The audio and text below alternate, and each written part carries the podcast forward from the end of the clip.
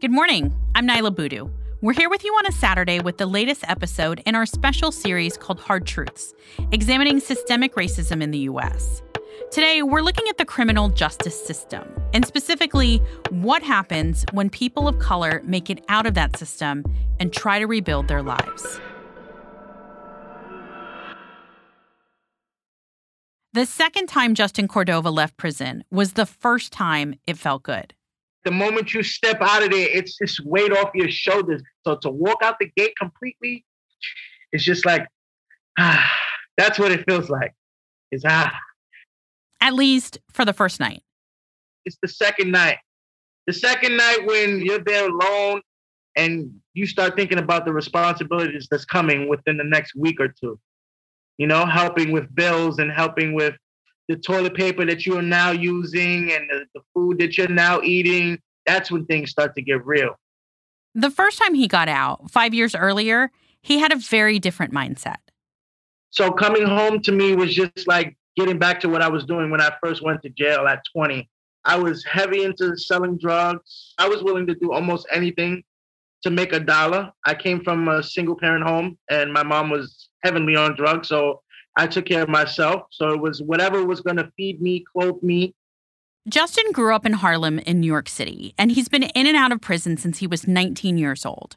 I talked to him over Zoom while he was staying at the Wolcott Hotel in New York through a program called Exodus, which helps returning citizens transition to life after prison. Programs like Exodus weren't available to him when he first got out. That's what made it so easy for Justin to fall back into his old life. As a young kid, who's has a street mentality and you come home from doing your first time in jail, which was a year, your mentality, believe it or not, is, oh, well, I can go back to doing what I'm doing because I'm still young. If they do put me back in jail, I can still come home and still do the things that I wanted to do. At 25 is when it hit me, was like, yo, you got to change. That was his second time in prison. When he got out, this time Justin wanted to find a job and rebuild a life outside the criminal justice system. But here's what he was up against. Formerly incarcerated Hispanic men like Justin have an unemployment rate of 27%. If you're a white man who's been incarcerated, that unemployment rate is 18%. If you're black, it's almost twice that, 35%. Economic stability is one of the biggest factors determining whether people stay out of prison. And keeping formerly incarcerated people out of the workforce can turn reentry into a punitive cycle. We say someone should go to prison for 25 years, but then when they come home, we continue to punish them. New York Secretary of State Rossana Rosado has worked for 15 years to help formerly incarcerated people come back home. She's now the co chair for the Council on Community Reentry and Rehabilitation of New Yorkers returning from prison. We continue to deny them of rights. We continue to discriminate against them and thereby people think incarceration is forever. You know, there's a saying, they say felons are forever or felonies are forever. Here's why that matters. People of color are disproportionately imprisoned in the U.S. Black Americans are incarcerated at five times the rate of white Americans. Hispanics are nearly twice as likely as white people to end up behind bars. If you are recently released from prison in the last 10 years, you're likely to be a person of color. You're likely to have done an average of 25 to 30 years.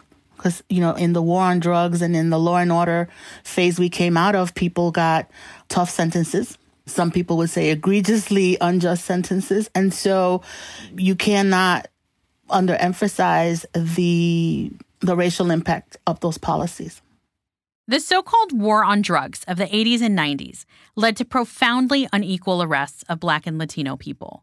Most of those arrests, around 80%, were simply for drug possession, not for sales. This is a big reason why reentry is harder for people of color. They're disproportionately represented in the criminal justice system and face longer sentences and harsher punishments, which can make the transition out of prison even harder. When we come back, what's changed for Justin now?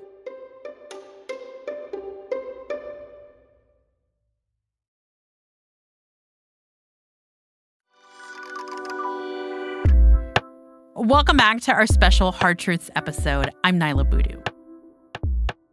The second time Justin Cordova got out of prison, he was able to find a job at a restaurant that his friend told him about.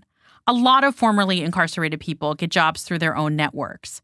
But the kind of jobs they secure, race can be a factor. One study in Boston found that white men coming out of prison were more successful at finding full time work through professional contacts like unions and former employers. But Black and Latino men were more likely to find work through family and friends. And these were often jobs that paid less and were temporary. This is largely because white people tend to have more access to these professional networks, and there isn't as much a stigma attached to their criminal record as there is for people of color.